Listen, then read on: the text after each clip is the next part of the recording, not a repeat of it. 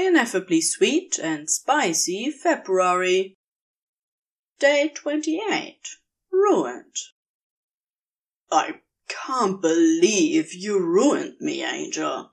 How is a poor demon like me supposed to cope? I think a nice bath, a yummy brunch, and a short nap will do wonders for your libido, dearest.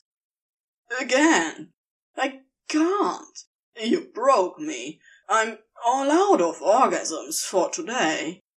Human concepts like the refractory period are but myths for creatures like us. You outsexed me.